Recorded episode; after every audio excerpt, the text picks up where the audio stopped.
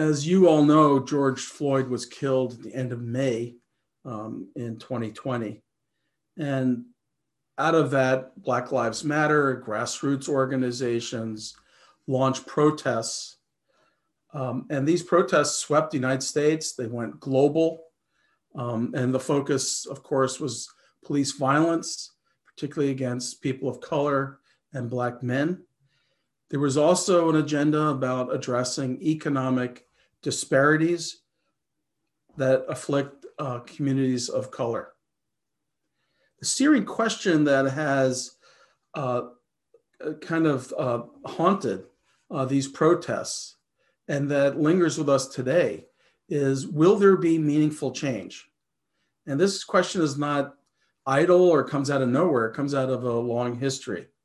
So the topic for today is a conversation with Gary Cunningham about tangible change that would address the economic and wealth uh, deficits in the Black, Indigenous uh, communities and the communities of color. Obviously, the coronavirus has made this an even more urgent conversation.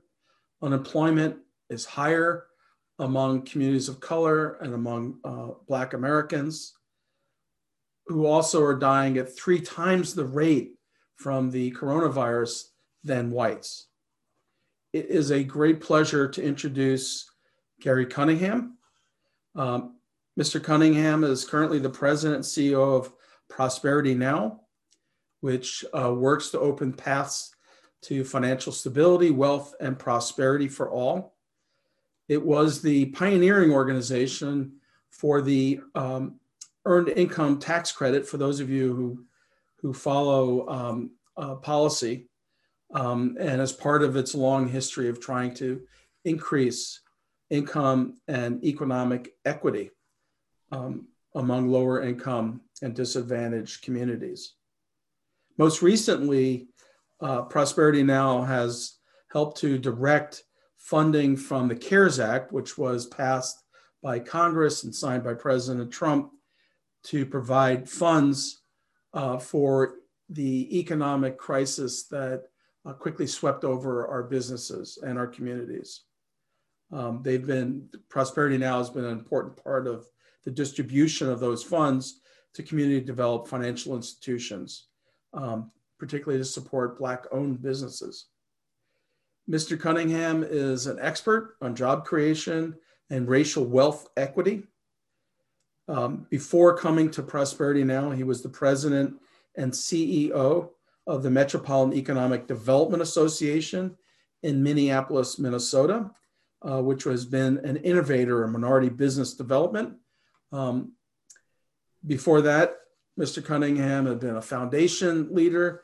He'd been an administrator in county and city governments in Minnesota and has a strong uh, reputation and is widely admired. Mr. Cunningham's background is he has a bachelor's degree from Metropolitan State University, a master's of public administration from Harvard University's Kennedy School of Government, and he was a senior fellow at the Humphrey School of um, Public Affairs. And let me just say a word about myself. I am a faculty at the Humphrey School at the University of Minnesota. I direct the Center for the Study of Politics and Governance and have worked with um, a group of folks in our center to put on today's program and programs that you've seen in the past. Mr. Cunningham, thank you for joining us. Uh, um, Professor Jacobs, thank you for having me. It is such a great pleasure to be uh, back virtually at the Humphrey School of Public Affairs. I, uh, I am so indebted to this school and what it's able to do uh, for me and all of the thousands, hundreds of thousands of students over the years. Uh, and uh, just want to uh, have a shout out for such a great institution making a difference in our community. Thank you very much. You wrote recently uh, the following Many of us struggle to understand why we haven't made much progress over the last 50 years on racial justice. You go on to say that uh, research has shown that African Americans are worse off today than in 1968 across many socioeconomic measures. And then you say, We write report after report documenting the levels of racial, economic, and social inequalities. We march, vote, and protest to achieve incremental change. My question to you is how would you describe this frustrating uh, situation in terms of the economic uh, situation and circumstances of Black Americans? Well, uh, thank you again. And uh, let me start by saying uh, uh part of that quote, 1968, uh, really comes from uh, the work of Robert Putnam, who just recently published a book called Upswing that actually documents the fact that African Americans are no better off today than they were in 1968. And in fact, that they did a lot better, Black people, prior to 1970 prior to the Civil Rights Acts that went into effect, uh, and that most of that was from their own self efficacy of moving out of the South uh, and moving to the North, uh, where there were jobs and opportunity. Uh, and so the, the question uh, that we have to ask ourselves is what happened? And according to Putnam, and I, I actually agree with him, uh, that there was a, a, huge rise and a shift in uh, the uh, the uh, well-being of Black people uh, that shifted uh, because of black, white Black backlash uh, that we're seeing today. Uh, even uh, the storming of the Capitol, uh, I could certainly put in that frame of white backlash to Black progress in this country. And so, if we're going to have to address the issue of race in this country, we're going to have to build the wealth and the inclusion of not only African Americans, but all BIPOC uh, communities uh, so that we can have a democracy that actually works for all of us, that we can have a system of economic capitalism that actually includes all of us. So I, I would say that, and I can go into some uh, background here, but, but this history is pretty clear. Uh, and, and the fact that people are no better off, Black people are no better off today than they were in 1968 is really a testament to failed policy some of that policy not only affects Black people, but also affects uh, uh, low income and moderate income whites as well, meaning the shift under the Reagan administration that occurred in how res- uh, tax resources are allocated, uh, that really was a trickle down theory. Uh, has been pretty much debunked, meaning uh, productivity didn't increase across the frame, and economic inequalities for middle class whites, uh, uh, BIPOC communities, uh, and low income whites actually got worse. And in fact, economic mobility, meaning the, the ability to come from one group economically to the next, is much worse off in the United States today than it than it was uh, back in the uh, 50s and 60s. So we're we've got some issues to grapple with within this country if we're going to have a country that works equally well for everyone. Just want to say to folks who are not familiar with the acronym BIPOC, it stands for Black, Indigenous, and People of Color, and is now widely used uh, to describe the diversity of identities in America. Mr. Cunningham, you've just uh, laid out a terrific thesis. It's quite comprehensive. I wonder if we could go back and just unpack it a little bit. Could you give us just a sense when you look at the disparities between, um, let's just simplify this, Black Americans and whites, what the situation is in terms of unemployment rates, wealth, income, just some general, you know, context.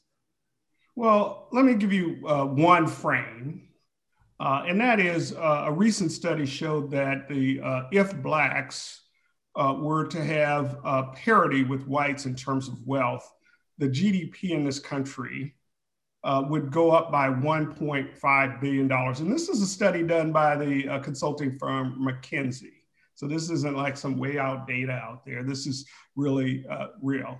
That study further goes on to say that African Americans' wealth, the gap between whites, meaning we're not talking about income, we're talking about wealth. The wealth gap between whites and African Americans is eight times. Uh, uh, and and this, these differentiations uh, between black wealth and white wealth uh, uh, don't uh, go across the whole group of African Americans because there is differentiations within uh, the African American community, just like there is in the white community. But overall, we see some huge pockets. Uh, when I was in Minnesota and I was with the Metropolitan Council, we did a study that uh, the, the, the, council staff did a study uh, that really showed that uh, if you looked at Minnesota specifically, uh, you'd see some uh, huge gaps in income that weren't explained by education, that weren't explained by uh, uh, uh, the uh, language wasn't explained by family structure, wasn't, uh, et cetera. So these gaps that exist are structural in nature. Uh, and in order to address them, we're going to have to have a structural solution. When you talk about wealth, this is a category, and there's a whole lot of things under it. Um, and just to unpack that a little bit, um, what do you mean by wealth? What is that? Well, uh, wealth, uh, assets, and that's what I mean by wealth, is uh, someone's debt uh, uh, minus uh, what they are able to accumulate in property or stocks or other assets. And so when you subtract those two, you have a wealth quotient, and that's what that's what I mean. Meaning, you know, for example, the Federal Reserve finished a study about a year or so ago that showed that you know the average American uh, in this country doesn't have enough wealth to last uh, uh, three months. Right? And so, meaning that uh, by the end of that three months, if you didn't have other income coming in to actually support yourself, uh, you would be totally broke. Uh, and so, it's not just African Americans. I want to say this it is also whites that are suffering under these same conditions uh, and that we have uh, uh, basically have a stratified society that most of the wealth 50% of the wealth is held in the hands of a very few people in this country. And that dynamic creates a dynamic where we can't have a, a, a society that actually works for everyone. You've heard over the, over the years uh, some of the explanations that have been offered for this things like, um, you know, blacks don't work as hard, black uh, quote unquote deviant behavior explains uh, some of these differentials um, that blacks don't have um, a kind of a culture of saving. How do you respond to those sort of uh, critiques? Well, I'd, first I start off by saying that um, the uh, idea that African Americans are somehow different than whites is, is an idea I think has been debunked uh, uh, many years ago. Um, and so, given the same circumstances, similar uh, access, to, access to opportunity, similar access to education, et cetera, Blacks actually do as well as whites on every measure. So those those those uh, uh, are, are excuses. Not only that, but you know, if you start off from, from a position, you know, from the original position, if you start off uh, and you uh, don't have access uh, to the same things everyone else has in this country, uh, you're not going to do as well. And that that is that is very clear. I would argue that it is in part these societal um, dynamics, meaning segregation, uh, the issue of redlining, the issue of discrimination in the housing market, uh, uh, public policies that have uh, been uh, favored uh, whites over other people of color, particularly African Americans, have created the dynamics that we have. Julius Wilson, the noted Harvard social scientist, uh, basically described several things that happened in the Black community, one of which was uh, uh, the issue of work disappearing. So when African Americans moved to the North, uh, uh, they actually had jobs. They had the highest marriage rate in the country. Uh, but after the Rust Belt happened and America became a consumer instead of a producer nation, you've seen a huge shift in African American male employment. that shift along with, I believe, welfare policy, and that welfare policy actually drove uh, African American men out of the house. It was a rule. And that rule really said that if you were an African American man and the woman in the house was receiving welfare, you couldn't live in the house. You couldn't be in the house. You couldn't be the parent to those children. So the dynamics of social policy actually have dri- driven some of the outcomes for African Americans. But also, you had, you know, uh, this issue of uh, integration. And the downside of integration was that there was a brain drain from the African American community, meaning that many of the African Americans that were actually affluent and had networks, had capacity, actually moved out of communities uh, and moved to the suburbs uh, in the early 60s and 70s. And you've seen a bifurcation within the African American community. And so groups that are isolated, that are uh, that are uh, segregated, uh, and that's in every city in this country. But also, you could look at Europe and the dynamics around the ghettos in, in Europe. These dynamics of, of uh, social outcomes based on how the society treats individuals are important indicators for how people act in the society. If you don't have any faith that this society is going to provide you with freedom, justice, and equality, if you don't believe in the system can actually provide uh, uh, your, an entry for yourself, you're not going to participate in that system very well, I would argue. And, and that is a logical conclusion that many uh, African Americans have reached. You have done a lot of work um, on entrepreneurialism within the Black community, uh, both when you're at the Metropolitan Economic Development uh, Program here in Minneapolis and now at Prosperity Now. What do you find about the the potential, the the practice of entrepreneurial activity, the consequences of it in the work you've done. Mm-hmm. Mm-hmm. So uh, there's a study out of the University of Washington Business School uh, by uh, William Bradford, and he uh, conducted a 10-year analysis of income data uh, uh, on the gap uh, the, and now this isn't the asset gap, this is the income gap between white families and black families. And what he found in that 10 year uh, panel study was that uh, African Americans that worked for someone else, the gap got wider in that 10 year period for those families.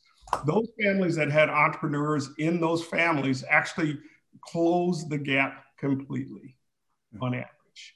Uh, and this is backed up by work by Robert Fairlie, at the University of California, Santa Cruz, who's probably one of the preeminent uh, uh, uh, uh, professors on the issue of, of entrepreneurship in communities of color.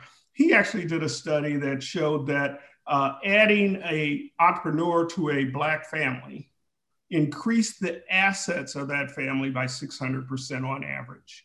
He also found that true to be uh, the gains for Latino families and women that were single head of households. So this issue of, of assets, when I was at MEDA, we actually looked at going back uh, 10 years of data on MEDA clients, and MEDA actually worked with entrepreneurs of color.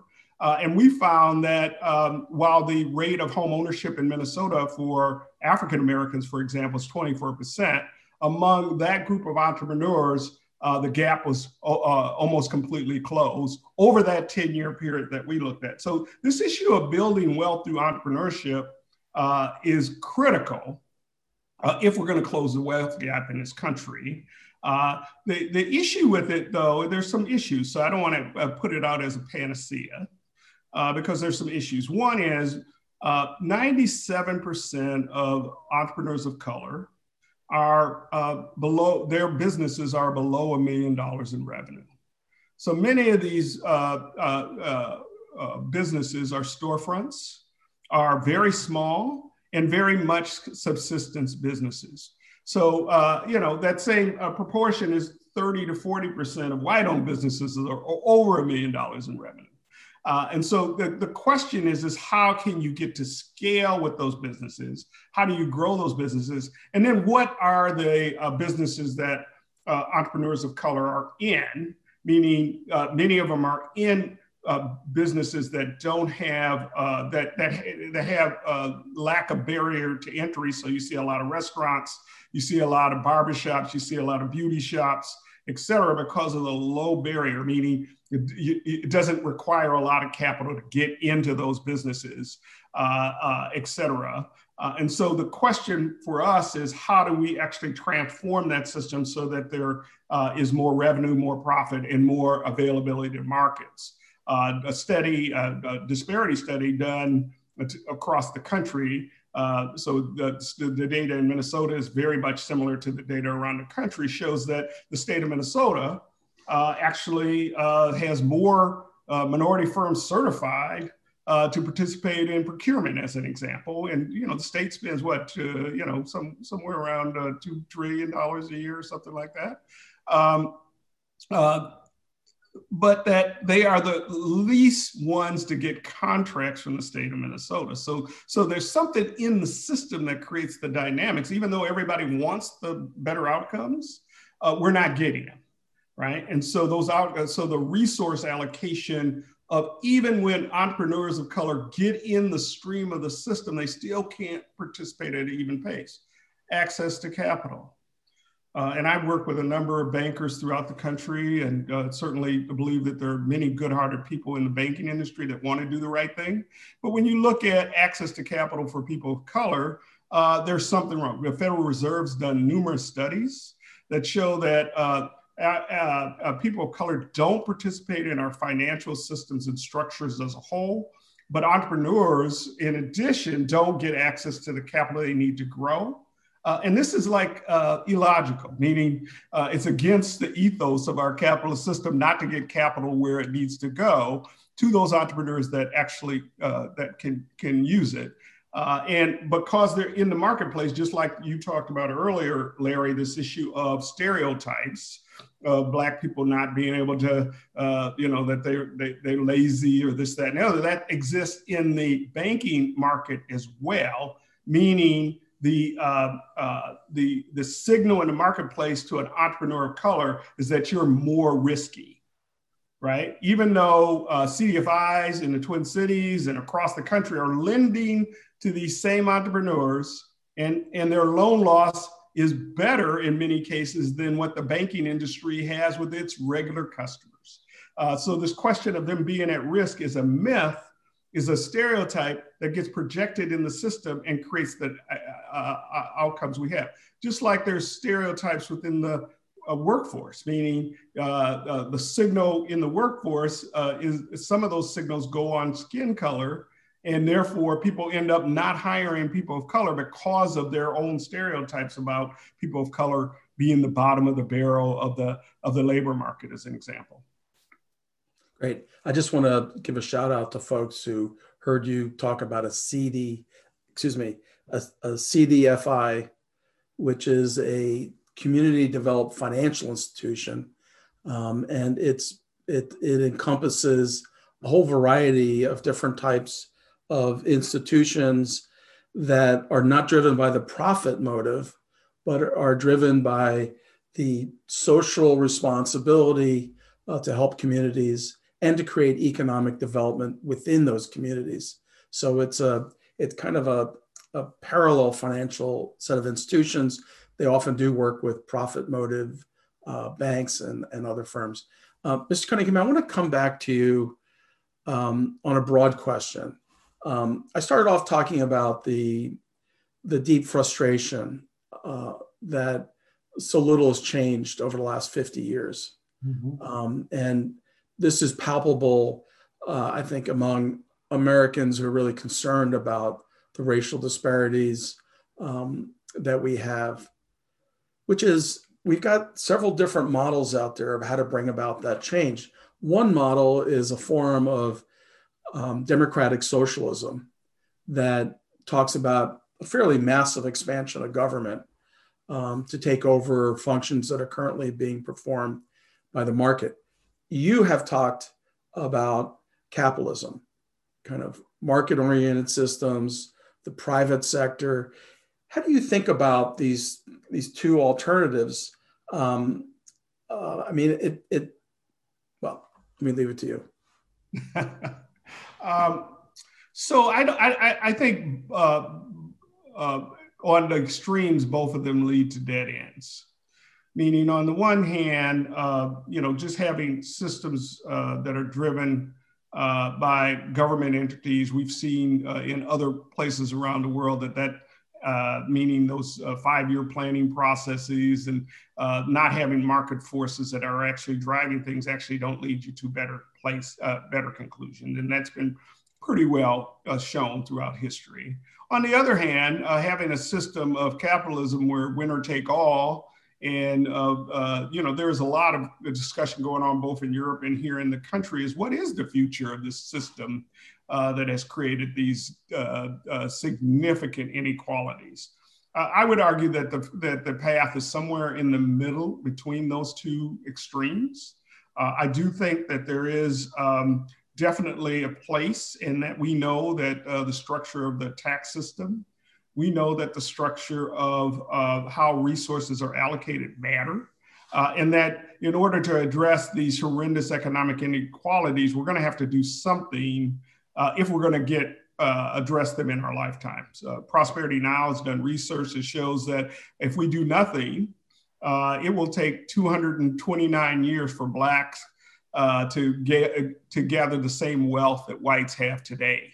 Uh, so that it means that there needs to be some interventions. Uh, and that I'd say there are areas that the market has totally failed, uh, uh particularly if you look at the issue of affordable housing uh, within this country. That's a failed market uh, because there's there's um, there's people that could utilize that market that can't access housing, as an example. and so we're going to have to do something pretty drastic. And this country has done some pretty drastic things in the past. So if we look at, uh, you know, uh, this country actually opened up the frontier and gave uh, property uh, to individuals that settled in this country. And then they created uh, land grant institutions to train and uh, teach them how to farm. these are huge systemic changes that transformed America at the expense of Native Americans, I might add. and then we had the New Deal after the Gilded Age.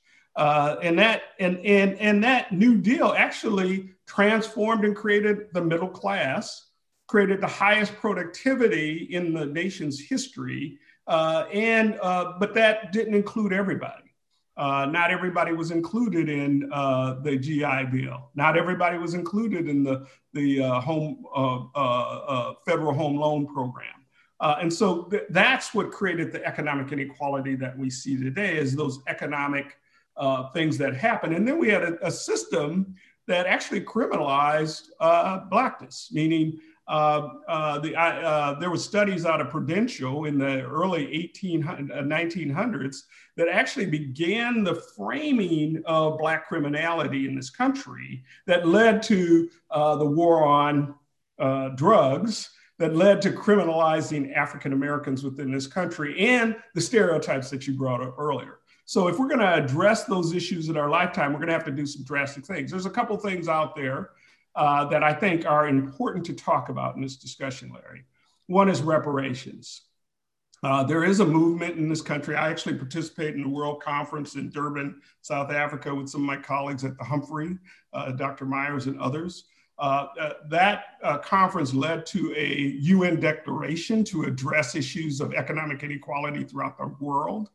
part of that was reparations to uh, uh, countries that had been subjugated to colonialism, including the subjugation of American Indian people, as well as people throughout Europe and Africa and Asia. and it also included the transatlantic slave trade as a part of that. So this issue of reparations isn't something that is like a crazy idea. And in fact, many people have benefited from reparations. Uh, the Germans uh, actually paid some reparations, not enough to Jewish people, as an example. Japanese Americans had reparations. Uh, but you, uh, so it's funny that when we talk about reparations for Black people, it's like, oh, this is crazy. It's a crazy idea. I actually don't think it's crazy. I do think that it needs to be structured in a way that actually makes sense and builds assets for African Americans, as opposed to just dollars going into people's pockets and then going out the other side. But I do think reparations does uh, is a practical solution to a to a problem. Now that isn't the only solution because, as I mentioned, that solution is going to have white backlash. Uh, and so, even if we try to put that solution forward, even though it does make sense and there's some historic precedent behind it, uh, that, uh, that, that whites in this country actually haven't been able to accept the fact that there has been some institutional things and some systems things that have occurred to create this situation. So there's another idea that um, uh, William Darity has put out there that I think is, is, is a powerful idea that we are actually pushing pretty hard at Prosperity Now. And uh, Senator Booker has a bill uh, on it as well. It's, it's called baby bonds. And when I first heard this idea, I wasn't all for it, but I, I, can tell you that I shifted because it made sense and it's a way to get us out of the situation and to alleviate white backlash in the process. So a baby bond really is a bond that would be invested in every baby in this country.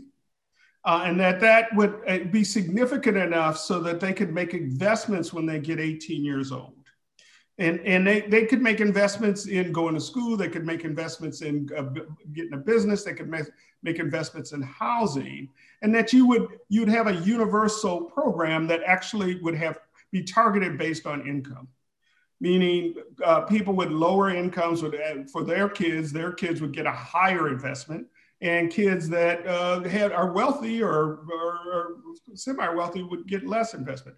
The reason I say this makes so much sense is that our analysis shows, and you can go on our website, prosperitynow.org, shows that over time that this would completely close the gap. And it would, it would close the gap on assets in this country for people of color. We've had a program, we have 750,000 children in this country already have children's savings account. In fact, in St. Paul, Melvin Carter, uh, Prosperity Now have worked together to create their College Bound program there. We found over a number of years that just having that child savings account, that $50 investment, that child has a four times more likelihood to graduate from college. So let me, invested in them early. Let me just uh, ask you a few questions about the baby bonds because, as you said, Senator Booker gave it some attention, and I, um, it's an idea that you hear kind of um, in Congress, of course, but also in the Biden administration. Two questions have been raised about it. One is because the bond is invested in, in, in the baby bond is invested in bonds, the the um, the asset accumulation in a bond is very little. So, you know, maybe, you know, 1.3, 1.5% a year. So if you had a $1,000, you know, bond, will that even hit $2,000 by the time the child is 18? Um, and is that going to really create the kind of, you know, change that that you'd like to see? Well, I think you can actually set, uh, the government does this as well as others. Uh, you could actually set the rate of the bond uh, so you could actually uh, make that make sense. Uh, but it really depends on the size of the investment, right? So you said 1.5%. Uh, you know, if it's $20,000 you invest, then it really turns into something. So, you know, using your frame. Uh, my belief is that, Larry, we've got to do something. We've got to do something big. I, I, I got. We've got to make an investment uh, and we got to make something that doesn't create the kind of white backlash that we see every time we try to make progress on these issues. So, so let me ask you this other question, which is of course, we've got a very polarized political situation in America now. The mm-hmm. funding for the baby bonds, as I understand it, would require annual appropriations by Congress that would be signed by the president. And I think anyone who's followed what's going on in Washington would wonder if there would be that kind of broad bipartisan support for this. I'm not doubting that there aren't Democrats or Republicans who agree, but it's it certainly puts it in a vulnerable position, no? Uh, well, I think that's true, but uh, the same thing was true of Social Security when it first happened as well. Meaning uh, there, there needed to be uh, a continued resolutions that uh, maintain Social Security. And Social Security and the issues that happened in the early 60s actually transformed the position of seniors in this country. So I don't think it's so different than other uh, formulas that we've used that we've seen transformation. The same thing was true of EITC, uh, which has been the uh, largest program that has moved people out of poverty in this country. That uh, has always been uh, something that has been up for uh, political dynamics. It has to be signed off on pre- periodic basis by the White House. In fact, the last year was the first year they actually made some of these issues more permanent. Uh, believe it or not, under a Republican administration in terms of EITC and uh, some of the issues around uh, other tax uh, benefits for low income people. So it's possible. Uh, but anything that you put out there, you know, I could I could trace this back to welfare policy. Now that was a policy that actually uh, came about through a, a, coalition of progressive organizations uh, to actually uh, create more wealth or create more income in communities of color. It had some de- uh, deleterious effects, uh, but it, but the intentions and the idea of it were good. And so we haven't gotten rid of uh, social service programs. We're trying to do them on the cheap, pretty much in America, but we haven't gotten rid of them. So I do think if we put this in place, and the reason that it's universal, then it has a constituency of everyone behind it. So if folks try to come and take it, other people that uh, that aren't just people of color will actually stand up for it, and that's the beauty of the baby bond as a as a strategy. We've got a bunch of questions here. I want to go to one of our friends who uh, has tuned in, uh, Robel Tidros, who says, "This is the question: Do you believe that the Black community should build our own independent private schools, banks, hospitals, and supermarkets?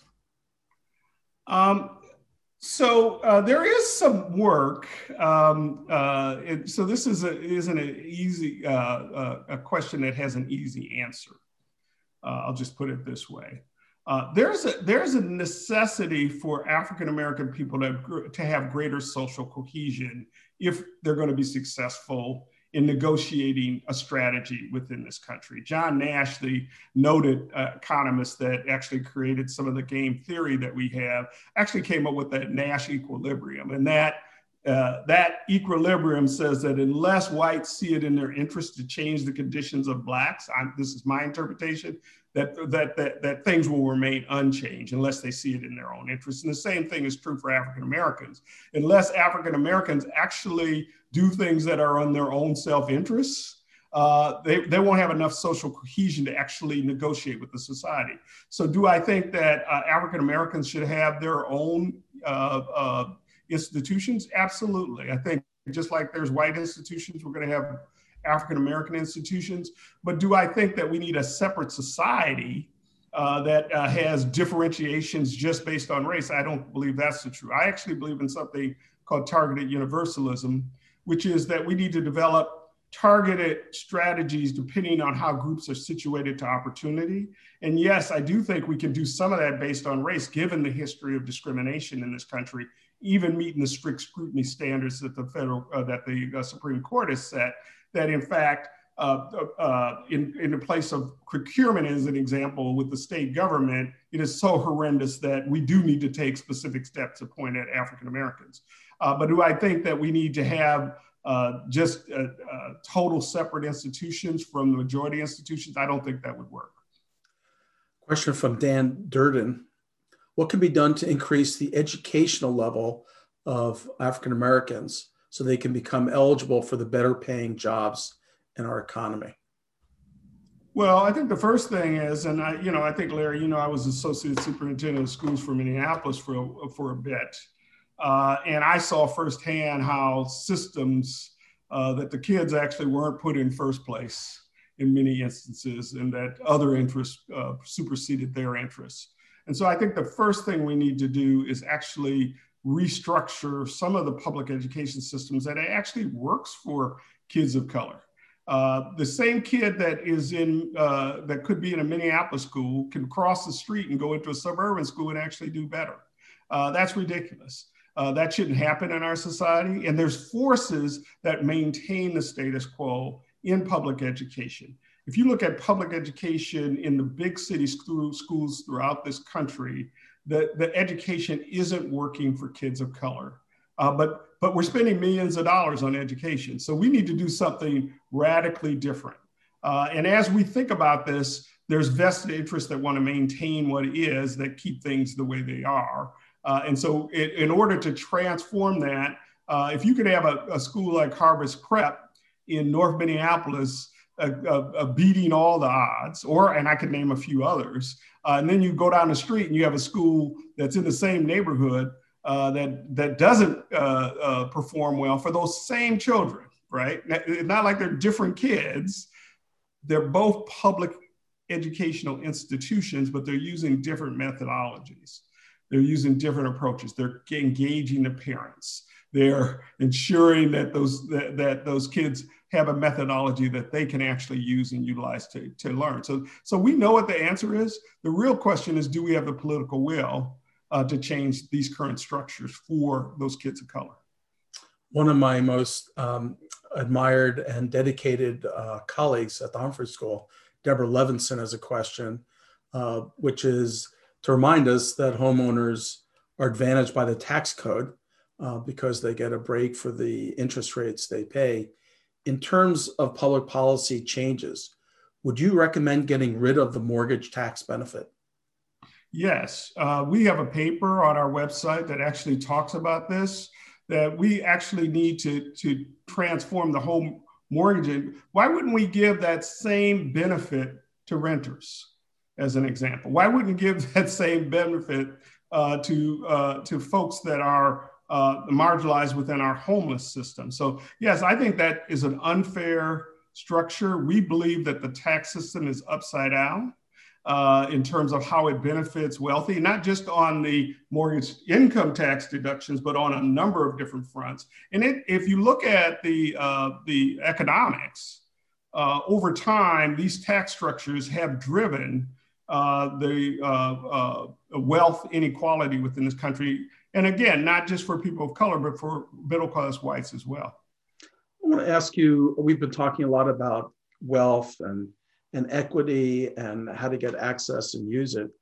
Uh, I want to just come back to the community developed financial institutions and the work of Prosperity Now. One part of it is uh, creating access to capital and equity. Mm-hmm. Your other parts are devoted, as I understand it, to um, to kind of training to providing um, a, a structure and a framework so that those who are getting access to the capital have the the literacy, the capacity to use that capital. Is that is that accurate? Yeah, that's accurate. So Prosperity Now is serving as a backbone support organization for 42 African American led CDFIs called the African American Alliance of CDFIs. And this is the first time in the country's history where uh, you've seen this many financial institutions representing about $3.65 billion in lending that have gotten together and say we need to work together to access to get access to capital to African American people across this country. Uh, the reason I mention that, Larry, is because if we're not working at scale, uh, if we're working at every little uh, CDFI in the country and they're all working independently, uh, that's going to be a problem. We actually need to have a delivery system of capital. Uh, we need to have a delivery system of technical assistance to those minority businesses, and we need access to markets, and we need to do that together. We're now working with the uh, Alliance of African American Mayors uh, to develop a uh, memorandum of agreement with Prosperity Now. And part of that will be to do an analysis on cities that have African American mayor, mayors so that we can see how capital flows in those cities. So we can take some of that existing capital in the CDFIs and utilize it in those places that need it. So rebuilding Lake Street, as an example, rebuilding University Avenue, that's going to take more capital than exists in the current market. Uh, and so, how do we help them do that so that we can really create an economic base within those communities of color? For, fo- for folks who are not from Minnesota, and I know there are plenty of you out there, um, Mr. Cunningham has just referenced two of the most prominent, important um, uh, avenues in Minneapolis. Uh, many of them have um, businesses that are run by Black, Indigenous, and people of color. Uh, Mr. Cunningham, I want to ask you about another dimension of the analysis and work you've done. Um, and, um, and, and let me kind of come to it with uh, the work of Glenn Loury. Glenn Loury, who's a conservative economist, um, who's very concerned about, as you are, about the um, relative impoverishment of Black Americans has talked about the fact that there is an anti-black bias that must be remedied, but that the black community also has its own set of issues and that the Black behavior patterns, as he put it, helps to, in part, explain the economic circumstances that face uh, too many Americans of color. Yeah, I just read that article recently, and he talks about two uh, different views. One is the structural view, and the other is the uh, personal view. I, I, I uh, one, I have a lot of respect for Mr. La- uh, Professor Loury uh, uh, because I think he is a thoughtful person that comes up with thoughtful ideas. At the same time, to deny, for example, the, the, the conditions by which African American behavior has been created are the structures that we have. Uh, so to say those things are separate, to say somehow, oh, uh, you're supposed to be acting different uh, within a society that has basically said you're not welcome, you're not wanted, and you're not a part of us. Uh, and we're going to let you know that in all kind of different ways. Um, that I think is, is a little bit a little bit of I'd say a little facetious on his part to say that in that way when I read the article. Uh, but I do think he has some real points. Do African Americans need to hold each other and themselves accountable? Absolutely. Uh, do we need to say what it means and redefine a positive ethos a, uh, uh to address the stereotype threats that are out there against us? The only, uh, I shouldn't say the only, but one of the ways that you deal with the issue of stereotype threat, and for those that don't know what that is, let me just say stereotype threat is, is really a stereotype that gets put upon you in society, and then you either act out on that stereotype uh, or it impedes your performance. Uh, so, this is what a stereotype threat is. Uh, and so you can look up social psychology and see it's pretty well documented that when a particular group, whether it be women or people of color, feel like they don't do as well or they won't do as well in a particular test situation, uh, they will underperform in that test situation consistently. And so that's happening in society as a whole for Black people. And so my answer to that is we need a pro people of color orientation, not just an anti racist orientation. We need to be uh, pro Black people, and Black people need to be pro themselves and have a pro ethos as how, how we operate. Uh, otherwise, we will always be the other. We will always be the other than. Uh, unless we can address that issue. And it's not about just economics, it's also about the issue of human relations. It's about who's in the circle of human concern. It's about all of these issues that actually uh, ensure that we can actually have an inclusive society that works for everyone if you're interested in uh, what Mr. Cunningham just described, he's got a, a really terrific and provocative article coming out in Nonprofit Quarterly. It's entitled Strengthening Our Identity Rethinking the Path to Black Liberation. Um, Mr. Cunningham, I'm sure it didn't escape your notice that we've got a Democratic government coming into power in about a week's time now. Um, Joe Biden, uh, who has um, you know, quite a diverse cabinet. Um, and it clearly tilts in a progressive direction, sympathetic to some of the arguments you've made. The House of Representatives has a narrow Democratic majority. The Democrats have as close a majority, working majority in the Senate as you can have, 50 50 with Vice President uh, Kamala Harris as a tie breaking vote.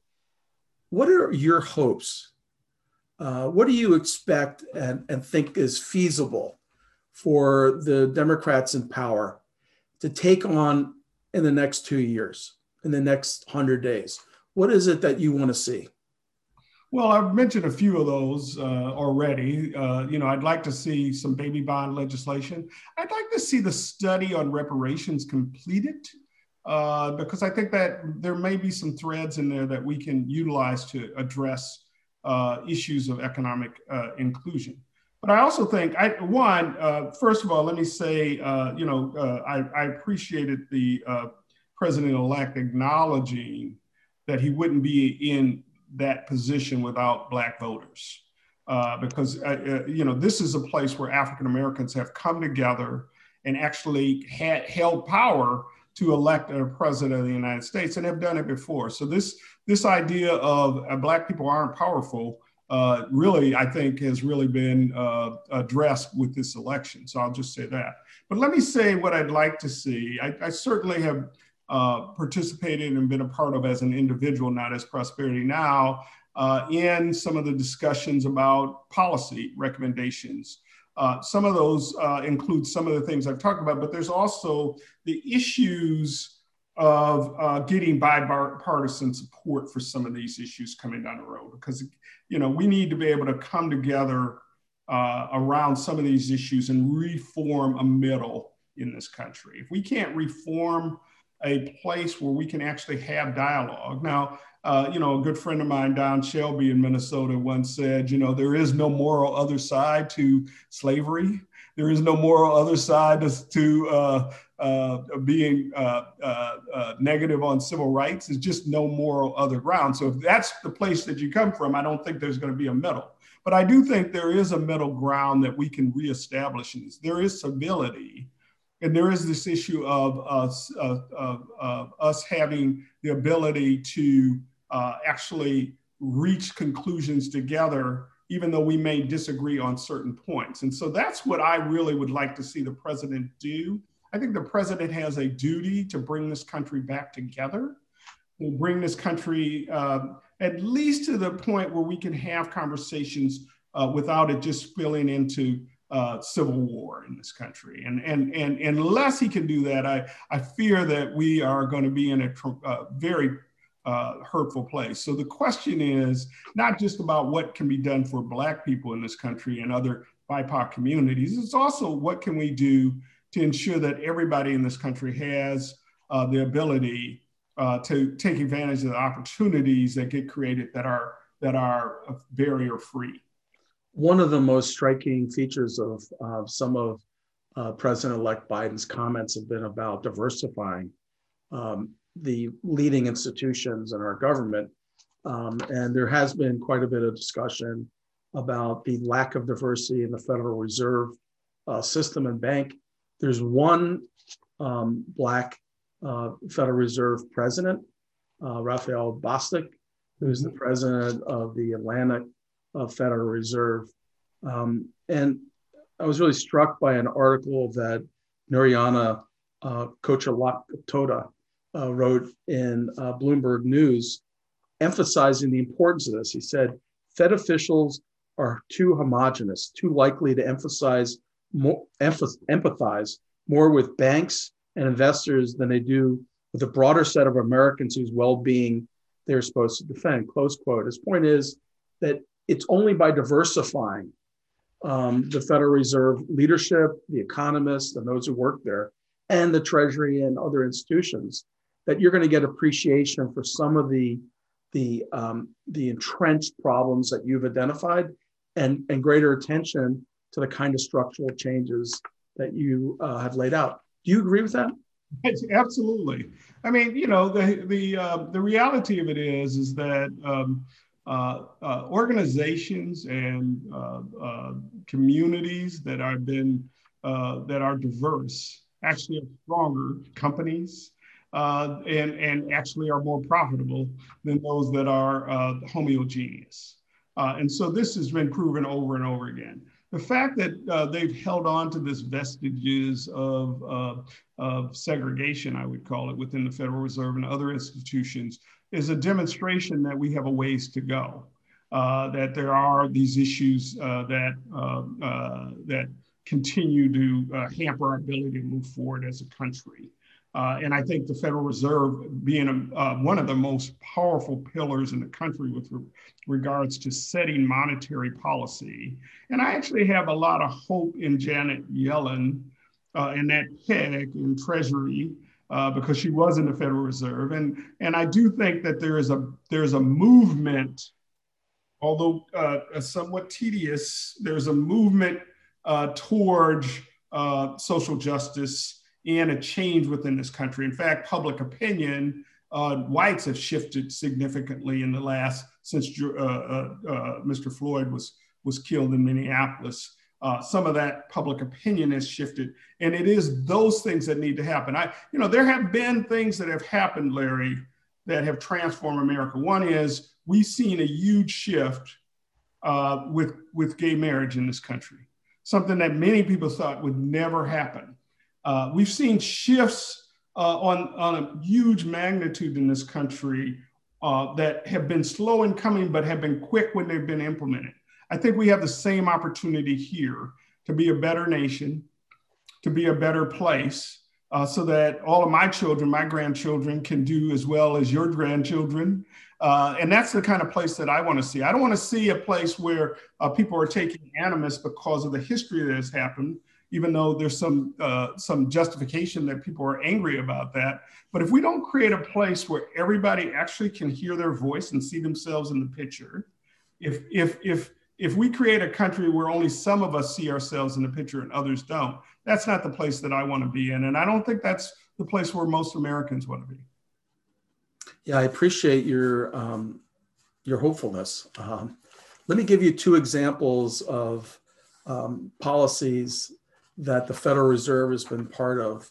Um, in 1977, um, Congress created the Community Reinvestment Act, which was meant to really uh, to end redlining, which would effectively prevented uh, blacks and people of color from owning from getting mortgages and owning houses in, in white neighborhoods.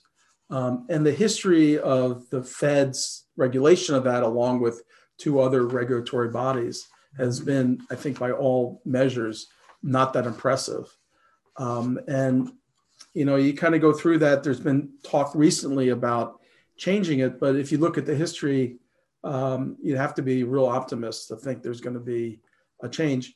As you know, the, the um, Congress passed the rescue package and included the Paycheck Protection Program that was supposed to get loans out to businesses. It turns out, and this won't be surprising given what you've said, Black businesses were last in line and most hurt by the coronavirus and its shutdown of the economy.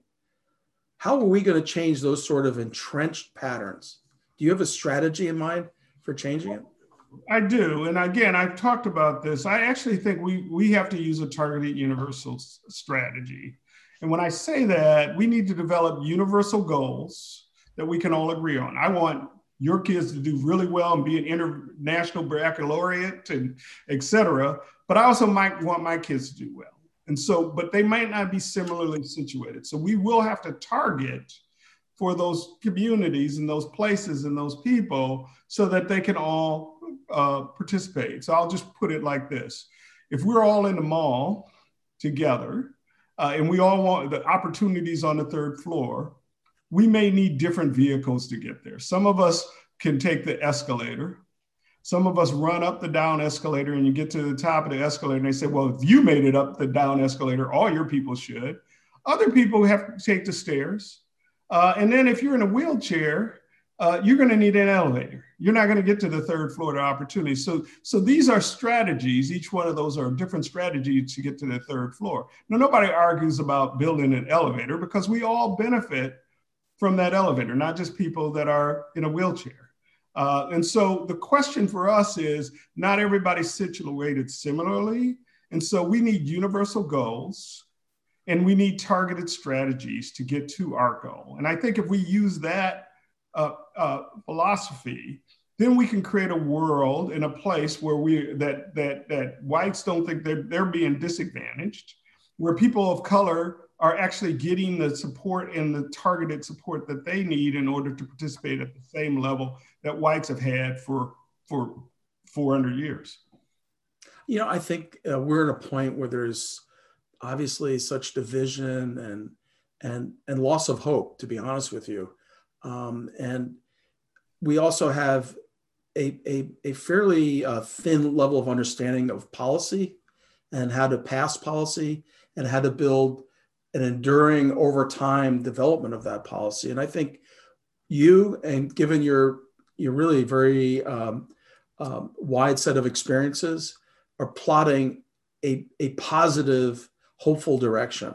It's a direction that lands us somewhere between the the ideological we can't do anything because government shouldn't be involved and and i think the overreach of of those who are calling for socialism and you know the most dramatic sort of changes that are not going to pass Um, and, and so I would just say in closing, and, and I'll let you have the last word, mm-hmm. what you're laying out is a, in my view, a kind of progressive market strategy, um, along with a, an awareness and a commitment defining a, a place for reasonable people in both parties uh, to find common ground. And I don't know, I'm not seeing too much of that. So I really want to thank you for joining us because I think it's so such an important uh, journey and work that you're doing. Well, I just want to say uh, thank you and uh, thank you to the Humphrey School for having me. I'd say we've been at uh, darker periods in our history.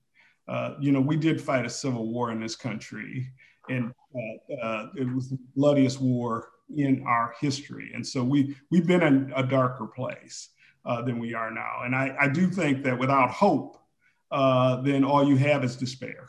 Uh, and so I want to I want to say it's not just a hope based on frivolous uh, kind of uh, I, am just a happy smiley smiley face. I think it is hope built on the fact that I know we have the human capacity, uh, we have the ability to actually uh, transform America, and I've seen it happen. There are things that have happened in my lifetime that I never thought would have happened, uh, and so I think we can do it again. I think uh, I'm looking forward to working with uh, President Biden and his administration. I'm looking forward to working with uh, the Congress on both sides to make this country uh, the great country that it can be and has the potential to be. Thank you, Larry.